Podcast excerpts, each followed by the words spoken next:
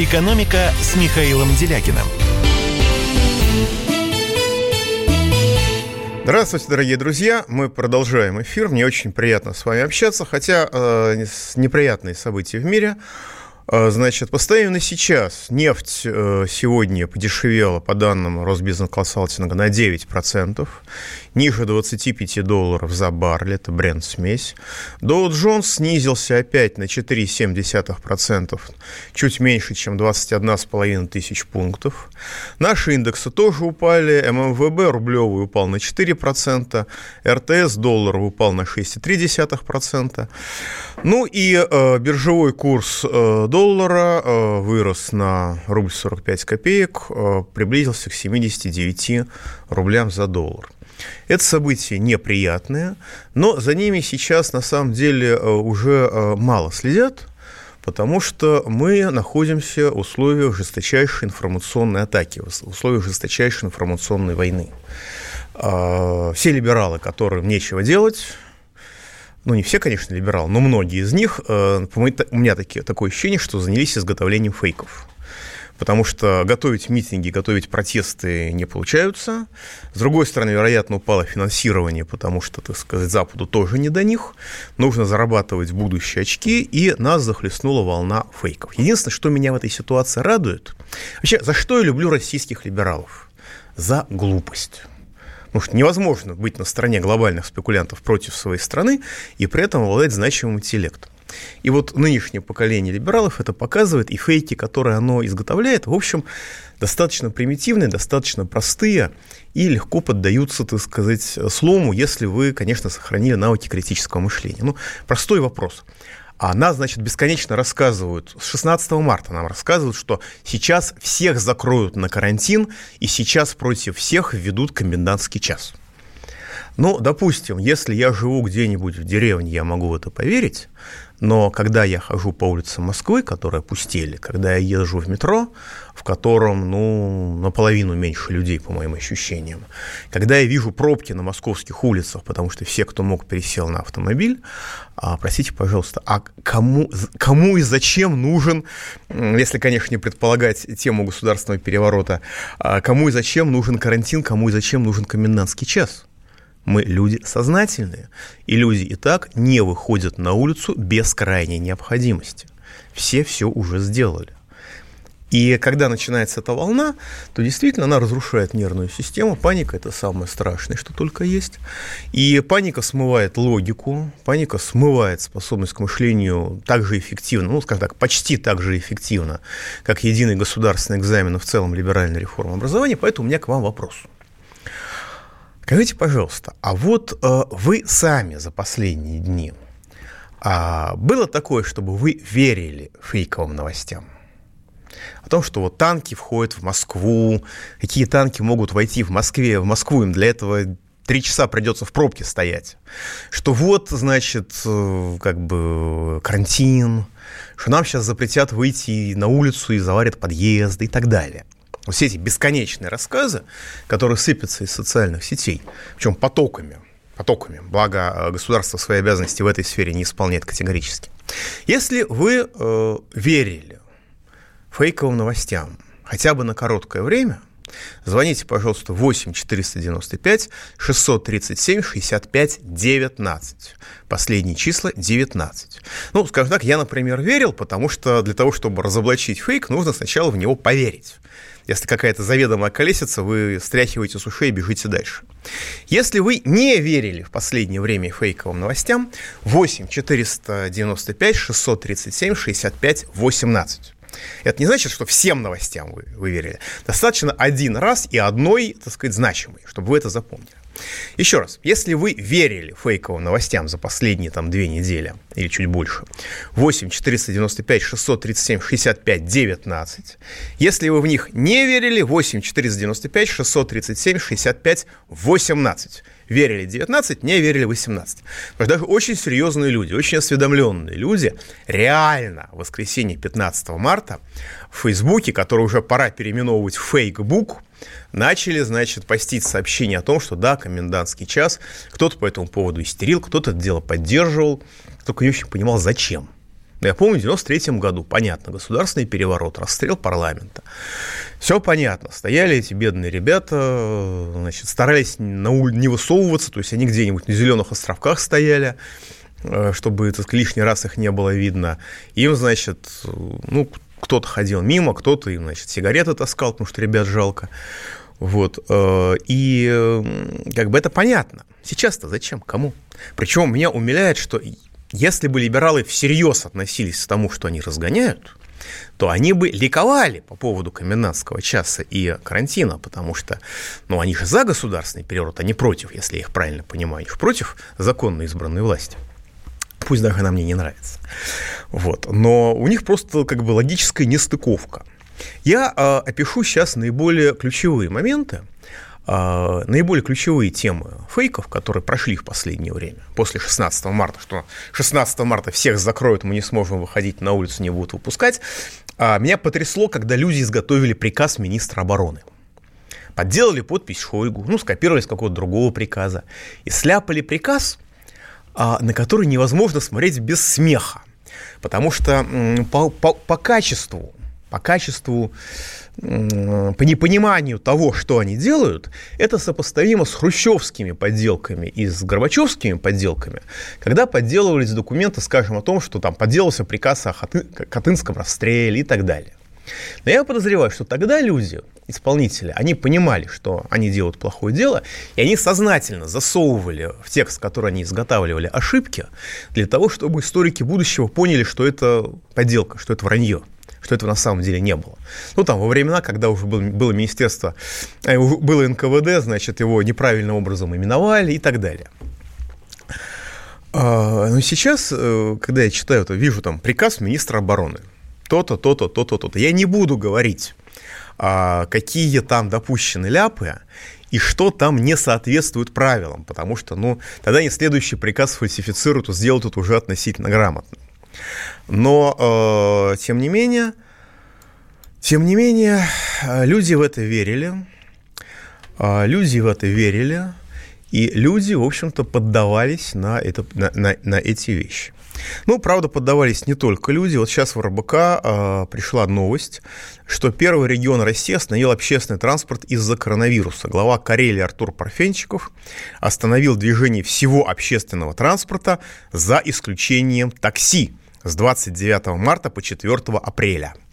Товарищ Парфенчиков, а вы не знаете, что, вообще-то говоря, общественный транспорт, да еще в такой республике, как Карелия, для многих людей является условием существования? Потому что это же еще и междугородние автобусы и все остальное. А вы, наверное, знаете, что в городе Петрозаводске работают не только люди, ну, скажем, даже на тех предприятиях, которые не будут останавливаться, и на тех объектах, которые будут продолжать работать, например, в больницах. Не только люди, которые живут в самом Петрозаводске или в пределах шаговой доступности от соответствующих объектов. Я надеюсь, что это останется безумной инновацией, и у нас в Карелии сменится руководитель, потому что как бы, ну, как бы включать нужно иногда верхнюю часть тела, не только другие части тела. Вот. Но, тем не менее, приказ министра обороны был без даты с совершенно неуместными атрибутами, и, в общем, над ним посмеялись, что с 30 марта, в общем, грубо говоря, закрывается все. Я еще хочу посмотреть, как кто-нибудь собирается закрыть город Москва, потому что в целях реновации к Москве присоединили так называемую «Новую Москву», такой узенький коридор вплоть до границы с Калужской областью. Как я понимаю, замысел заключался в том, чтобы в ходе реновации москвичей переселяли в Москву, но при этом, что называется, подальше с глаз долой, можно на границу Московской области, потому что это все равно будет Москва. Потом этот замысел, естественно, так сказать, от него отказались, надеюсь, что вместе с его инициаторами, но кусок к Москве остался прирезан. А каким образом можно ввести карантин в Москве, скажем, в лесу? Как это можно охранять? Можно вырезать Москву по МКАДу. Это никаких проблем в этом нет. Но Москва очень широко расползлась за МКАД. Здесь никакой гвардии не хватит, и управленческая задачка очень неоднозначна. Но самое главное, что это и не нужно. Дальше бесконечно распространяются ролики самые разные, значит, начиная со снятых в Казахстане, где идет, значит, танковая колонна, и вот смотрите, это на подъезде к Москве. Ну, уже все разоблачено давно. А дальше показывают колонну БТРов, и, значит, на переднем плане стоит машина с дагестанскими номерами. Ну, можно выйти на улицу и посмотреть, сколько машин с дагестанскими номерами ездят в Москве. Это снято в Дагестане, потому что богатые дагестанцы, они в Москве имеют свои машины с московскими номерами, а бедные дагестанцы в Москву ездят без машин. На своей машине из Дагестана в Москву по нашим дорогам это, в общем, удовольствие сильно ниже среднего. Ну и, наконец, я думаю, многие видели видео с колоннами Росгвардии. Два видео на весь Рунет, на все социальные сети. Если бы действительно были километровые колонны, таких видео было бы много на подъезде к Москве. Ну и, наконец, сегодняшний фейк, который уже разоблачен. Либеральные средства массовой информации «База», интернет-портал, рассказала о том, что будут введены пропуска для сотрудников экстренных служб. Господа, у нас сотрудников экстренных служб десятки тысяч людей на наш мегаполис. А со спецслужбами будет еще больше. Простите, пожалуйста, многие из них скептически относятся к начальству. Ни одной фотографии этих нету в социальных сетях. Значит, этого нет. А пауза будет короткой. Не переключайтесь. Экономика. Как дела, Россия? Ватсап-страна! Это то, что обсуждается, и то, что волнует. Это ваши сообщения в прямом эфире, в том числе и голосовые. Каждый день с 11 до 15 часов с Михаилом Антоновым. Эфир открыт для всех. Включайтесь. Радио «Комсомольская правда». Радио про настоящее.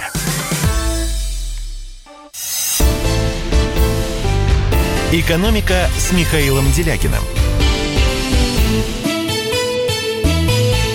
Итак, дорогие друзья, продолжаем. У нас звонки. Я забыл объявить в студии номер телефона 8 800 297 02.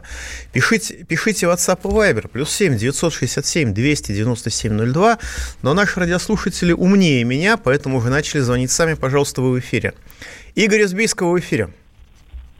Здравствуйте, Михаил Геннадьевич. Здрасте. Вот сегодня я новость слушал, фейк это или нет. Но она меня немножко напрягла, что уже потрачено примерно 5% от фонда благосостояния, короче. И так до конца года не хватит такими темпами. Я так понял, правильно? И плюс еще сила Сибири зависла. Газ Китай не берет, но США и СПГ будет брать. Это все верно? Спасибо большое. Значит, сначала сила Сибири, я не знаю точно, но вполне возможно, что она зависла. Учитывая, что в Китае, по оценкам специалистов Мирового банка, в первом квартале будет спад от 2% до 6% с лишним, и они, понятное дело, не знают просто, как в этой ситуации действовать. А насчет того, что они берут СПГ у Соединенных Штатов, крайне маловероятно, потому что это просто дорого. Может быть, по логистике это и выгодно, потому что города-мегаполисы, где хозяйственная жизнь все равно продолжается, они стоят на берегу. То есть это не то, что Китай отказался от нас в пользу США, просто те регионы Китая, куда мы подаем газ и куда мы поставляем нефть, находятся под большим ударом и понесли больше экономические потери, чем те регионы, в которые поставляют газ и нефть по более высоким ценам США. Это не вопрос политического выбора американского руководства. Значит, по нефти. Вы не сказали про нефть. Действительно, в январе месяце поставки российской нефти в Китай упали на 35%. В феврале-марте, как я понимаю, в феврале прекратились, насколько я могу судить, с поставки всей нефти, кроме по долгосрочным соглашениям. Потому что китайцы перестали забирать нефть, покупать нефть, в текущем режиме не по долгосрочным соглашениям. От этого многие наши нефтяные компании пострадали, небольшие относительно, потому что они не понимали, какие у них перспективы, а запасы нефти свои у таких стран, как Китай, есть всегда, и они, значит, расходовали эти запасы нефти. Сейчас потребление Китаем российской нефти возобновилось, заключаются новые соглашения, по этому поводу идет вечный либеральный хайп и так далее. Значит, что касается расходов. Как расходуется Фонд национального благосостояния, я не знаю. 5% Фонда национального благосостояния – это грубо полтриллиона рублей. В условиях чрезвычайных мер это и в условиях, так сказать, того, как, значит, ситуация какая разворачивается сейчас, это вполне приемлемо. Это не значит, что дальше будут те же темпы потери, потому что в панике всегда, ну, скажем так, в дезорганизации, да, всегда расходы выше, чем после принятия значимых решений. Более значимо другое. За одну неделю максимальной паники, Банк России потерял 30 миллиардов долларов. Международные резервы сократились на 30 миллиардов долларов. Данные по последней неделе, еще их, естественно, нету. Посмотрим, какие будут данные.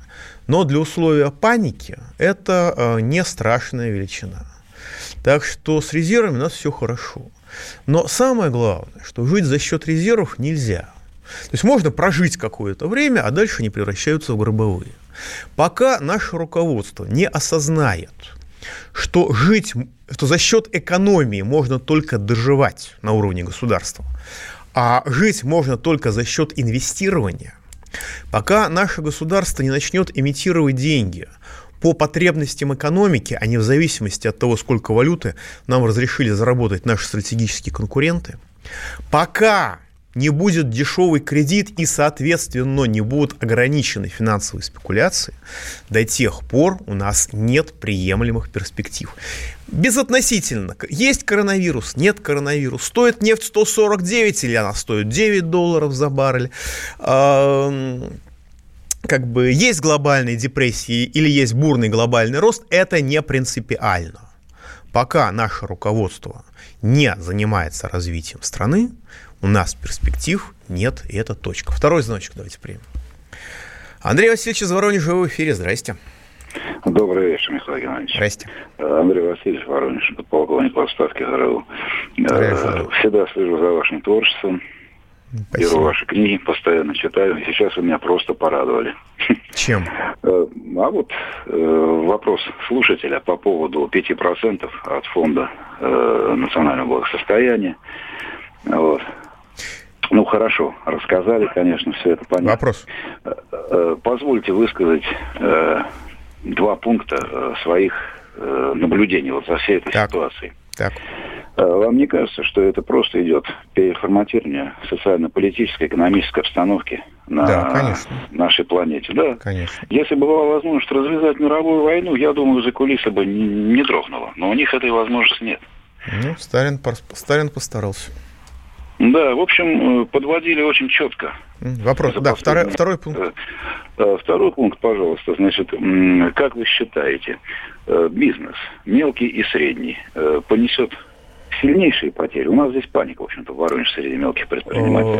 Вы знаете, вот в Москве среди мелких предпринимателей паники нет. Паника среди крупных. А мелкие находятся в прострации просто у нас в Москве. Потому что вопрос не в том, какие потери они понесут. Вопрос в том, кто выживет. И почему выживет, по какой причине выживет, каким образом. Потому что пока это совершенно непонятно. Прекращение деловой активности на неделю – это катастрофа. Даже той упавшей, которая у нас была. И на самом деле специалисты, это не я придумал, специалисты говорят, которые поднимали экономики регионов, в том числе заведомо депрессивных у нас, в наших условиях, с нашей федеральной политикой. Они говорят, что необходимо немедленно. Это нужно было делать 2 недели назад, но необходимо прямо сейчас, без всяких опозданий, сделать простую вещь, которая позволит бизнесу прожить. Потом будут разбираться, кто жизнеспособен, кто не жизнеспособен в условиях переформатированного мира. Простейшая вещь. Каждый бизнес, вплоть до самозанятых, до индивидуальных предприятий, малый, средний, все, кто соответствует критериям ниже среднего и среднего бизнеса, автоматически, по желанию, могут получить в банке, через который проходит основная часть их оборотов, кредит по ставке Банка России. Не дай бог, если он сейчас задерет ее, как в 2014 году сделали, хотя госпожа Набиуллина в прошлую пятницу показала себя очень достойно. Но если она проявит себя, как в 2014 году, значит, не по тогдашней ставке, а по сегодняшней, 6% годовых. кредит без всяких справок, без всяких поручительств, без всяких залогов на пополнение оборотных средств в размере 20% оборота за прошлый год. Точка. Можно обсуждать, кому 20, кому 50, у всех бизнесы разные, но не менее 20%. Поставки не более 6%. Вот человек приходит, дает справку из налоговой, что я, так сказать, в налоговой отчитался там за 1 миллион рублей оборота, и в течение часа он получает на свой счет 200 тысяч рублей, с которой может делать все, что угодно, кроме вложений в ценные бумаги и покупки валют. И время, которое он проходит в банке, уходит на него не на оформление бессмысленных справок, а на ознакомление и личную подпись, что если он на эти деньги купит хотя бы $1 валюты, то он будет судим за мошенничество. По факту мошенничества, по факту обмана государства. Вот. Это вещь, которую необходимо делать прямо сейчас, пока существует неразбериха, пока никто не знает перспектив, когда люди прекратили потреблять что бы то ни было, кроме самого необходимого, это деньги на поддержание жизни, на поддержание работников, потому что работникам уже нужно платить, а из каких денег эту неделю будет оплачивать работникам малый и средний бизнес? С кем-то можно договориться, у кого-то отношения товарищеские. А если ни копейки лишних нет ни у бизнесмена, ни у его работников, о чем и как они будут договариваться? А у нас много такого бизнеса, он выжат досуха государством. Это касается поддержки тех, кто работает на свету. Но у нас до 30 миллионов человек, как в свое время сказала Голикова, мы не знаем, чем занимается 34 миллиона человек в России, сказала госпожа Голикова. Ну, понятно, что она не могла признаться, что она знает, чем занимается 30 из этих 34 миллионов. До 40% рабочей силы вытеснено государством в тень. Как им помочь? Помочь элементарно просто. Вот то, что сказал президент. О том, что максимальный уровень пособия по безработице повышается с 8 тысяч рублей до прожиточного минимума, вот это необходимо распределить не на максимальный уровень пособия по безработице, а просто на пособие по безработице в течение 3 месяцев, полугода. И убрать иезуитскую практику, когда вам предлагают 3 заведомо неприемлемых вида деятельности, и когда вы не можете с ними согласиться, вам говорят, извините, тогда, пожалуйста, идите лесом. Вот у нас сейчас должно быть так, что человек пришел на биржу труда, грубо говоря, после следующей недели, разумеется, и раз он безработный, он получает прожиточный минимум, пусть даже сегодняшний заниженный. Мы сразу увидим, какой у нас реально уровень безработицы в стране, а с другой стороны, в этом случае мы еще и осознаем, очень хорошо, что какова армия труда, которую нужно использовать прямо сейчас. Это будет самостоятельный толчок к модернизации. Денег на это у федерального бюджета есть. Вот эти две вещи, пожалуйста, обращайтесь в органы власти, есть электронная приемная президента, есть все электронные сервисы, пишите туда и требуйте этих двух вещей, потому что без них мы можем этот кризис не пройти. Пауза будет короткой. Роман Голованов, Олег Кашин, летописцы земли русской. Наш этот веселый и бессмысленный треп, давайте его минимизировать, потому что содержательная беседа нужна. Сейчас же модные темы, какие у нас главные? Феминизм, высокие технологии, и чего уж там, советская ностальгия. Олег, вырежут ваш голос и будут рассылать сейчас по WhatsApp мамочки во все свои чаты, скидывая, вот, Олег Кашин, а он же на радио выступает, он же серьезный человек. Вообще, Роман, разумнее меня, как правило, оказываетесь. Реакция ваша. Это пугает. Меня тоже, на самом деле, да. Кашин-Голованов. Отдельная тема. На радио «Комсомольская правда». По будням в 9 вечера по московскому времени. И пускай посадят, зато какой пиар будет.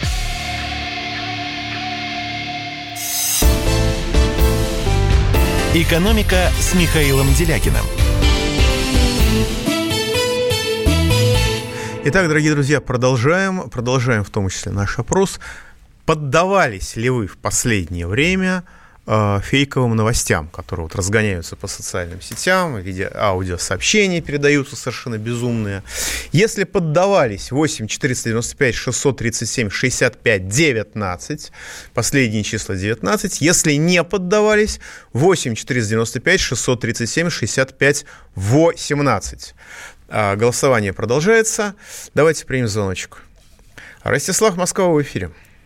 Добрый вечер. Михаил Геннадьевич, я хочу спросить, можно ли усидеть дома эти 9 дней, если не ограничить бесконечную рекламу на телевидении, в основном рекламы и советские фильмы? Это вот как если бы на аналоге ТВЦ, телеканале Берлин-Бранденбург в Германии, стали бы изматывать зрителей старыми ГДРовскими фильмами и рекламой бесконечно. И вопрос, они изматывают ли нас этим потому, что у нас боятся вот потерять контроль над умами за эти 9 дней? А то еще россияне вспомнят, какая у нас была политика, что Кипр проел и протил российский кредит, а мы ему списали, и так для полмира.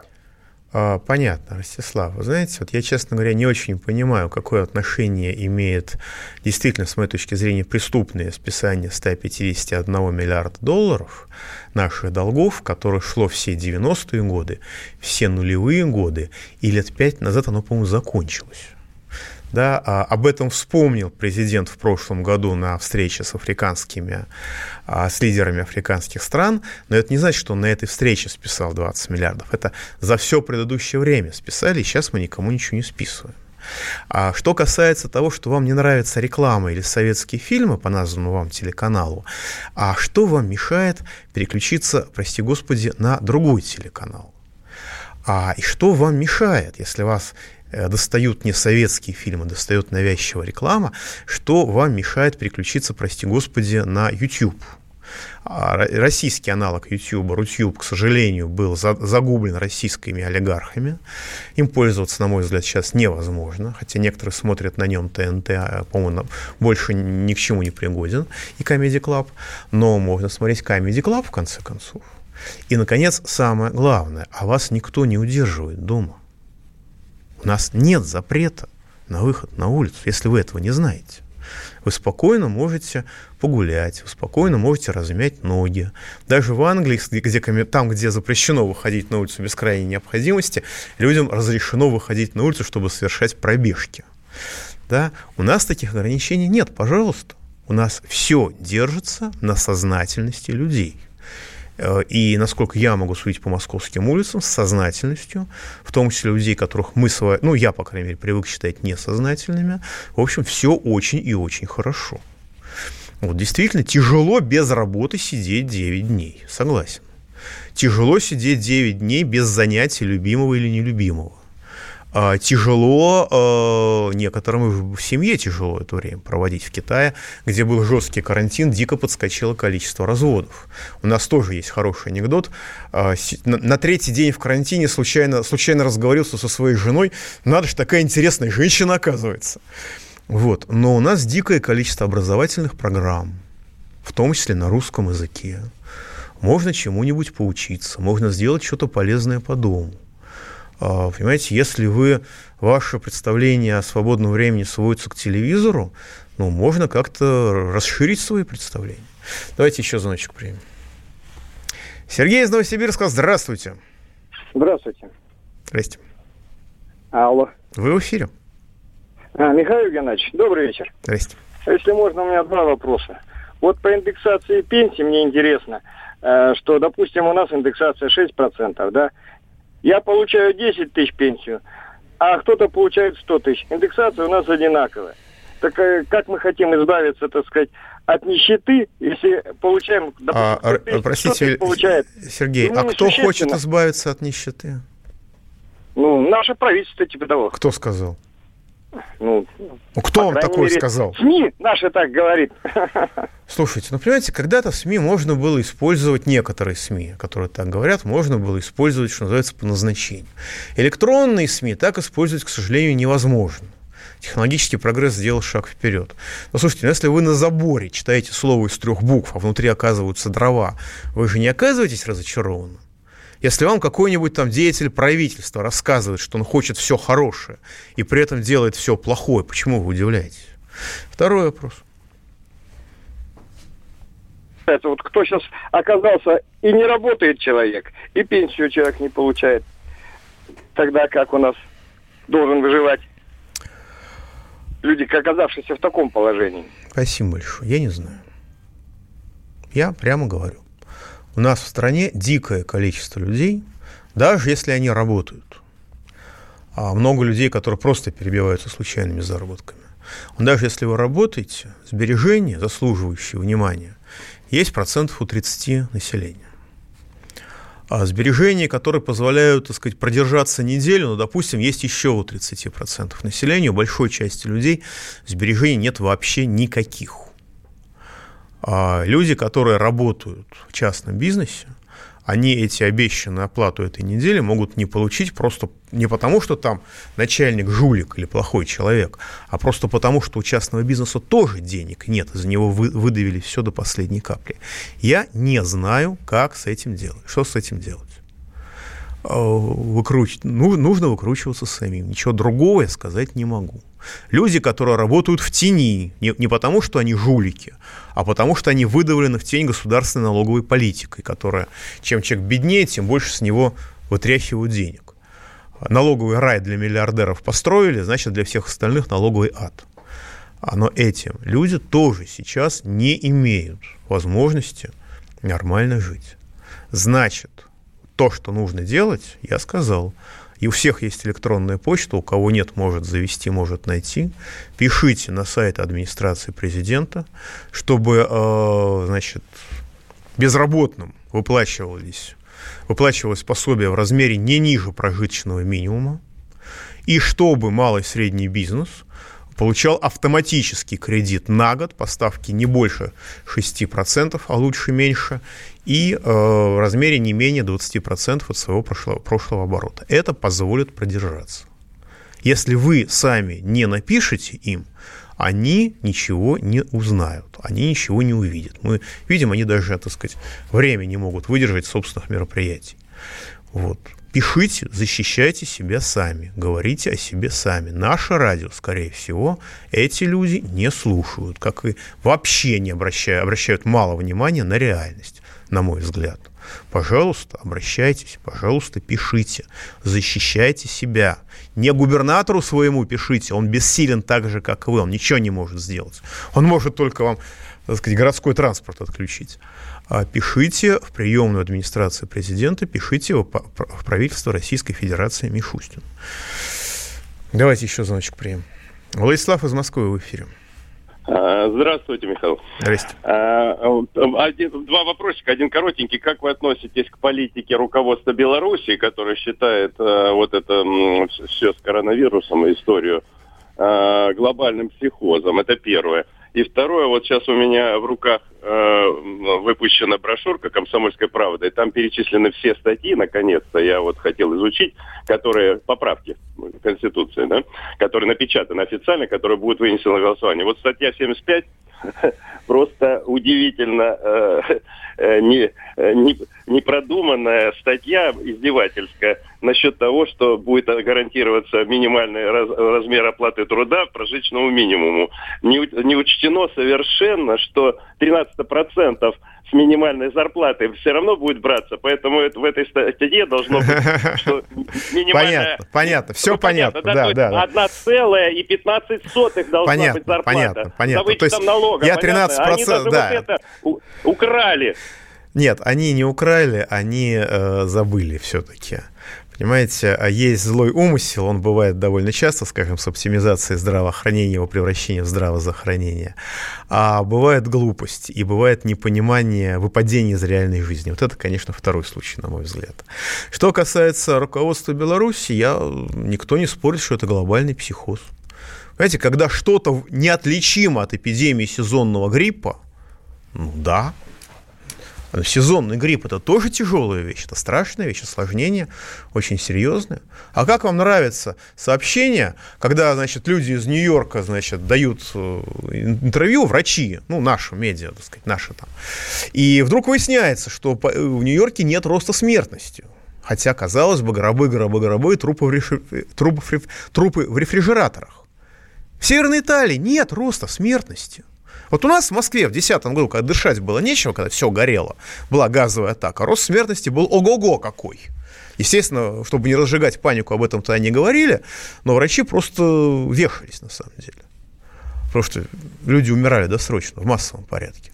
А сейчас, насколько можно судить от этого сезонного гриппа, люди умирают, те, кто раньше умирал, так сказать, у себя дома, они просто умирают под камеру.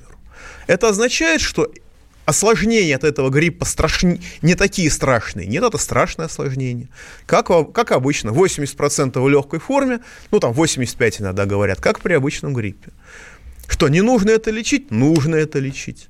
Нет у нас перегрузки врачей. Вот так раньше человеку ставили ОРВИ, пошел вон. У нас в стране с октября месяца болеют с этим симптомом. В Америке с августа болеют с этим симптомом. Почему не надо поддаваться панике? Это не чума. Это от сезонного гриппа, на мой взгляд, неотличимо. Но это не значит, что не нужно бороться, не нужно беречься. Нужно соблюдать противоэпидемиологические мероприятия, потому что даже сезонный грипп – это вещь опасная и крайне неприятная. Не надо ее подхватывать. А пауза будет короткой. Георгий Бофт. Политолог, журналист, магистр Колумбийского университета, обладатель премии «Золотое перо России» и ведущий радио «Комсомольская правда». Авторскую программу Георгия Георгиевича «Бофт знает». Слушайте каждый четверг в 17:00 по московскому времени. А что такое деньги по сравнению с большой геополитикой? Мы денег тут не считаем. «Экономика» с Михаилом Делягиным. Ну что ж, дорогие друзья, мы продолжаем. Итак, у нас проголосовало чуть меньше 100 человек. Что означает, что тема фейков, в общем-то, не очень для нас актуальна, мы им не верим. Только 14% призналось, что поверило в фейковые новости, которые распространяются во всяких фейкбуках. 86% зафиксировало, что к фейковым новостям, так сказать, ни разу на них не поддавалось на провокации и, в общем, все воспринимало адекватно. Но я все-таки хочу зафиксировать еще раз. У нас действительно некоторые эти новости, особенно когда они вбрасываются правильно написанные, с правильными эмоциями, все-таки по голове бьют. Поэтому, пожалуйста, берегитесь. Пользуйтесь только официальными или проверенными источниками информации. Да? Ну вот, например, новость, о которой я говорил, о том, что уже все представители, так сказать, экстренных служб получили пропуска на случай передвижения в условиях полного запрета движения в Москве. Да? Что там метро будет закрыто, метро будет работать только для них, но это нонсенс, это бред, потому что несколько десятков тысяч человек возить на метро – это глупость. Да? Почему я понял, что это фейк? Сразу, как только этот текст увидел. По двум причинам. Во-первых, у нас десятки тысяч людей работают в этих экстренных службах. Многие из них крайне негативно относятся к государству и к власти, просто потому, что оно их уничтожало, давило, и сейчас, в общем-то, презрительно к ним относятся. Достаточно вспомнить, так сказать, посмотреть на врачей, в каких условиях они работают. Хотя я должен зафиксировать, что, скажем, аппаратов искусственной вентиляции легких в России при всех наших недостатках в расчете на 100 тысяч человек населения больше, чем в Соединенных Штатах Америки. Причем больше раза этак в 1,5. И это, как я понимаю, без учета того, что уважаемые некоторыми господа миллионеры раскупили для личных нужд. То есть не все плохо, оптимизация не всего коснулась. Она тоже была неэффективной, слава тебе Господи. Вот. И ни один из этих людей, злых на государство, не выложил в соцсети соответствующую фотографию, да, с замазанной фамилией, да, с замазанным номером, чтобы, так сказать, нельзя было опознать. Вот. Этого люди не сделали. Хотя уровень сознательности не очень высок. Мы всех помним бойцов наших, так сказать, спецслужб, которые там в полной выкладке фотографируются в разных горячих точках и лица не замазывают свои. Потом это попадает в соцсети и распространяется по всему миру и ведет, в общем, к неприятностям иногда. И вторая вещь. Там было сказано, что этот пропуск был сделан аналогично пропуску для доступа на парад Победы. Пропуск на парад Победы обладает высокими степенями защиты. Это довольно сложная штука. Она выглядит просто. На самом деле она сложная штука. И напечатать десятки тысяч таких пропусков, грубо говоря, за неделю, в принципе, конечно, можно, но это сложная управленческая задача нашей сегодняшней бюрократии, непосильная. Следовательно, все сообщение является туфтой и ерундой, так сказать, введением в заблуждение. Но это я понимаю. А есть люди, которые до сих пор, даже получив официальное опровержение этой ерунды, в нее продолжают верить и продолжают ее рассылать. И наши либералы любую возможность облить грязью страну и дестабилизировать ситуацию используют. Причем это касается оппозиционных и СМИ, потому что база – это медиа. Ну, я просто процитирую формулировки, которые используются в либеральных медиа. Просто дословно. Чумные боксы, налеты врачей, заложники карантина. Ну, сокрытие реального положения дела – это само собой.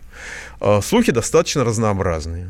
Причем нападают не только на тех, на кому можно предъявлять обвинения, разумно предъявлять обвинения. Да? Так же Скворцова, например.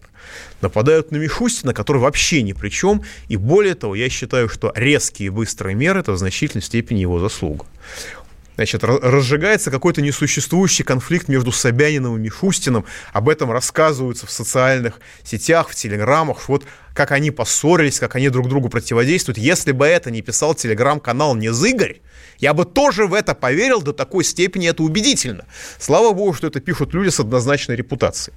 И каналы с однозначной репутацией. Вот. Поэтому нам нужно понимать, что все равно будут новые вбросы и фейки. Государство с ними не борется. Но оно такое вот гуманное. С людьми, которые протестуют против преступлений, иногда борется. А вот когда люди ведут информационную войну против общества и разрушают общество, они, так сказать, пожалуйста, раз вы либерал, вы над законом. Вперед. Поэтому нам следует ждать продолжения наращивания информационных атак. Поэтому не верьте ничему, что из официальных источников информации не исходит. Причем предъявляются претензии, скажем, Минобороны. Опять всплыли, что там Минобороны якобы бомбит мирное население в Сирии. Мне москвичи рассказывают, что уже никого из Подмосковья не пускают в Москву. Я говорю, родные, а кто тогда в больницах работает? Там половина нянечек. Не то, что из Подмосковья, из Владимирской области и медсестер. Молчат, не знают. Но из Подмосковья никого в Москву не пускают. Это вот люди в это верят свято. Значит, критикуют Минобороны за отказ отменить весенний призыв. Простите, у нас нет эпидемии в стране. А в воинских частях обеспечение, так сказать, мероприятий противоэпидемиологических более надежно, чем на гражданке. Что дергаться-то? Вот отправили российских военных вирусологов в Италию. Они здесь не имеют применения. Сейчас гражданские врачи борются с тем, что мы называем коронавирусом. Они едут в Италию разобраться, что там такое. Почему? Правда ли там высокая смертность? Правда ли там другой штамм, не китайский, а какой-то еще какой-то? Или все дело в иммунитете, разрушенном массовым применением антибиотиков, потому что врачи халтурят? Непонятно. Но это будет продолжение информационной войны. Поэтому, раз уж наше государство эту информационную войну не пресекает и только не поощряет, а я напомню, что у нас некоторые либеральные медиа, они, так сказать, принадлежат государству, используются государством, пожалуйста, сохраняйте бдительность и не поддавайтесь на провокации. Вот мне Эмиль пишет. Я ж матери сами с ума сходят и своей тупостью сводят с ума других. Ну, Эмиль, вы не ругайтесь, потому что любая мать боится за своего ребенка. Любая мать боится отдавать своего ребенка куда угодно, и в вуз, и в армию. Но согласитесь, что у нас сейчас другая армия, чем было там 20 и тем более 30 лет назад. Давайте звоночек примем. Есть у нас звоночек? Александр из Ешкаралы, вы в эфире, извините. Александр из Ешкаралы отключился. Ну, тогда мы продолжаем, дорогие друзья. Вы пишете совершенно справедливо, что мы впадаем в новое средневековье. Да, есть такие проблемы. Но, пожалуйста, поймите очень важную вещь. Мир распадается. А проблемы, которые у нас сейчас начинаются, это начало. Что показало государство? Что оно поняло, что придется работать в чрезвычайном режиме. Вот самое страшное, что происходит, это переход из рутинного режима, ребят, у нас все в порядке, в режим, что нам нужно быстро реагировать на неизвестные вызовы. Вот даже задержка с обращением президента, полуторачасовая, на которую так реагировал в социальных сетях, многие меня за это прокляли, но это показывает, что государство начало работать быстро и достаточно эффективно. Подождем следующих шагов и напомним ему о том, что на самом деле нужно сделать. Пожалуйста, пишите. Счастливо. Экономика. Ты виноват уж тем, что говоришь по-русски. В последнее время случаи притеснения и нападений на национальной почве участились. Прохожие на улице никак не пытались помочь иностранцам и остановить нападавших. Создается образ врага для того, чтобы не допустить распространения правды о тех событиях. Что же касается бытовой ненависти, то я думаю, что, к сожалению, мы еще много что увидим, но нам есть чем ответить. «Национальный вопрос» на радио «Комсомольская правда». По воскресеньям в час дня по московскому времени.